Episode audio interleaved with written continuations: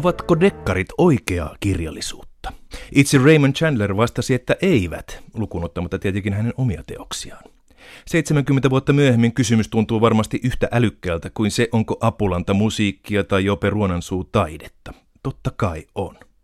Mutta viihdekirjallisuudella ja taideproosalla on se ero, että viihde tavoittelee suurta myyntiä, taideproosa taas muulla tavalla mitattavaa vaikutusta.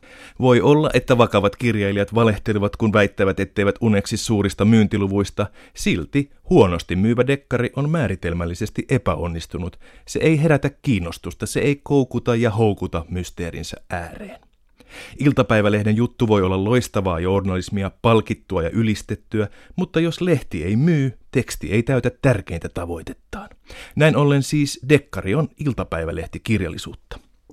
Monika Fagerholmin viimevuotinen murhamysteeri Lola ylösalaisin on sikäli epäonnistunut dekkari, ettei se ole noussut myydyimpien listoille kun se kuitenkin on pyörryttävä lukukokemus, joka uudistaa ja kyseenalaistaa lajityyppiä kuitenkin syvästi kunnioittaen dekkarin perinnettä, äskeinen väitteeni alkaa tuntua vaillinaiselta, ellei hölmöltä. Ollakseen populaarimusiikki ja laulun täytyy olla populaari eli suosittu. Mutta autotallirokki, underground ja punk vähät välittävät vastaanotosta ja mielenkiintoisin musiikki löytyy marginaalista, jonka yhteys Elvikseen tai Dingoon on etäinen. Lola Ylösalaisin on siis omanlaisensa punkdekkari tai kokeellinen rikosromaani.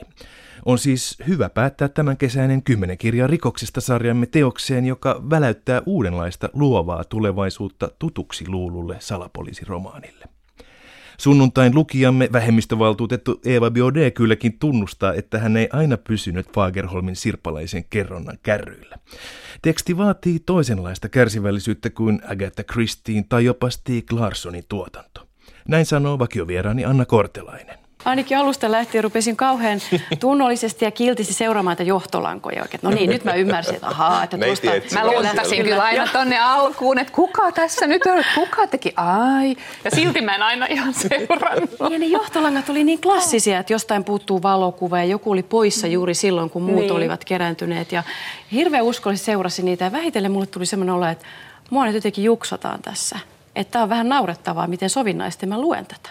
Koska sehän johti ihan siis omituisiin paikkoihin ja taas käännyttiin takaisin. Mä huomasin, että mä, mä luen tätä väärin. Lola ylösalaisin kyllä paljastaa lopuksi, kuka oli murhaaja mutta siinä vaiheessa romaani on esitellyt niin paljon mielenkiintoisempia arvoituksia, että syyllisyyskysymys tuntuu jo turhalta. Ja niin tuntui myös romaanihenkilöille parin vuosikymmenen ajan, kun vanhalle veriteolle on löydetty kylän kannalta harmiton ja sopiva syyllinen, silloin totuuden paljastuminen tuottaa vain tarpeetonta tuskaa. Pikkukaupunkikuvauksena Lola on sittenkin realistisempi kuin mikään kylä idylliin sijoittuva leppoisa salapoliisiromaani ja silti arvoituksellinen ja aidosti omituinen, niin kuin tuo 80-luvun legendaarinen TV-sarja, jota Monika Fagerholm on sanonut ihailevansa.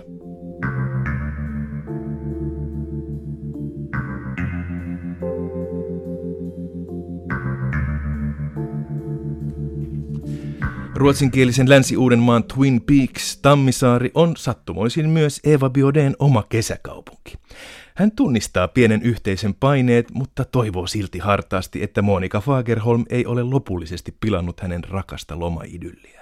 Mielestäni se on jotenkin vähän painajainen, painajaismainen. Ja tietenkin mua häiritsee tavallaan, että hän vähän pilaa mun kesäkaupungin fiilikset. niin. Koska se on tietenkin aivan erilainen kesällä, kun on kaunista ja me syödään mansikkaleivoksia äh, siellä. Niin, niin se tunnelma tietenkin on, on vähän, ei haluaisi ihan yhdistää tällaisia kauheita asioita ainakaan minun pikkukaupungissani. Niin kyllä Sinä se... et vieläkään suostu hyväksymään Mun täytyy nyt erottaa, muutenhan mä en enää voi nauttia mansikkaleivoksesta. tulee aivan paranoidi, mä kuljen siellä sitten. Tervetuloa kesän viimeiseen rikoskirjakeskusteluun TV1 sunnuntaina kello 20. Paljastamme myös, mikä on Eva Bioden ja Monika Fagerholmin yllättävä kohtalon yhteys.